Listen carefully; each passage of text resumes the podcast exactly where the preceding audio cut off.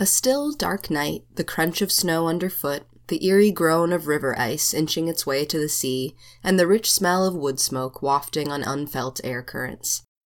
Welcome to the Nature of Phenology, where we share the cycles and seasons of the outdoors. I'm your host, Hazel Stark.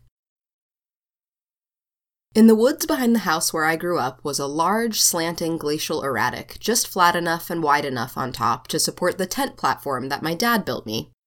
I loved camping so much as a child that at about the age of nine, I decided that I wanted my bedroom to be a tent in the woods rather than a room indoors. I would set up my tent in the backyard lawn once the snow melted in April, and usually take it down in October before our first flurries.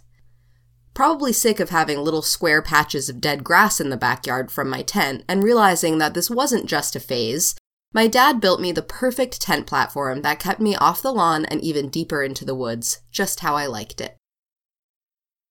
Perched on top of that perfect slab of granite and surrounded by tall spruces and firs, I had a 360 degree view of the forest for six months of the year from the age of nine until I left for college at 18. From this perch, I learned to identify my first owl vocalization. This time of year is ideal for learning to identify owl sounds as they are entering the breeding season and beginning to make a lot of noise.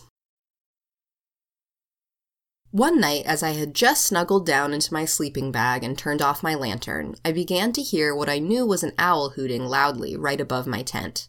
It just kept hooting the same pattern over and over. At the time, I did not know the difference between the sounds of different species of owls, but I did know that there was a difference. I did not have a trusty field guide in my tent to help me figure it out. A rookie move, I know. Now, whenever I go camping, rest assured that I bring an entire box of field guides into the tent with me to avoid that predicament. But, field guide or no, I concentrated hard on trying to memorize the pattern of the hooting so I could look up the name of my new owl neighbor in the morning. Not knowing that people usually assigned words or phrases to bird songs, I tried a numbering technique. One, two, three, four. One, two, three, four, five, six.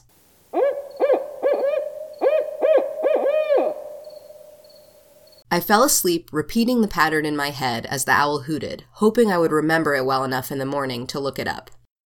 As soon as I woke up, I went inside and found a bird guide. I read through the descriptions of the various owl songs and paused on Who Cooks for You? Who Cooks for You All? It was a match, a barred owl. These still and silent January nights are one of two times per year when you have a very good chance of hearing owls singing. In late summer, we hear young owls vocalizing to announce their new territory. But in this part of early winter, owls are vocalizing to attract mates. Great horned owls are noisiest in January, followed by barred owls in February, but there is certainly some overlap. So the next time there is a calm night when the moon is bright, you could try to bundle up and go outside to listen. You might even hear the startling song of an owl piercing through the cold stillness. Matching words or numbers to the pattern you hear can help you to identify the owl you heard once you come back inside. Bird guides are great resources, as are the Cornell Lab of Ornithology's allaboutbirds.org website and their Merlin app. You can download this episode and find a link to the transcript, photos, information about podcasting, and more by visiting archives.weru.org.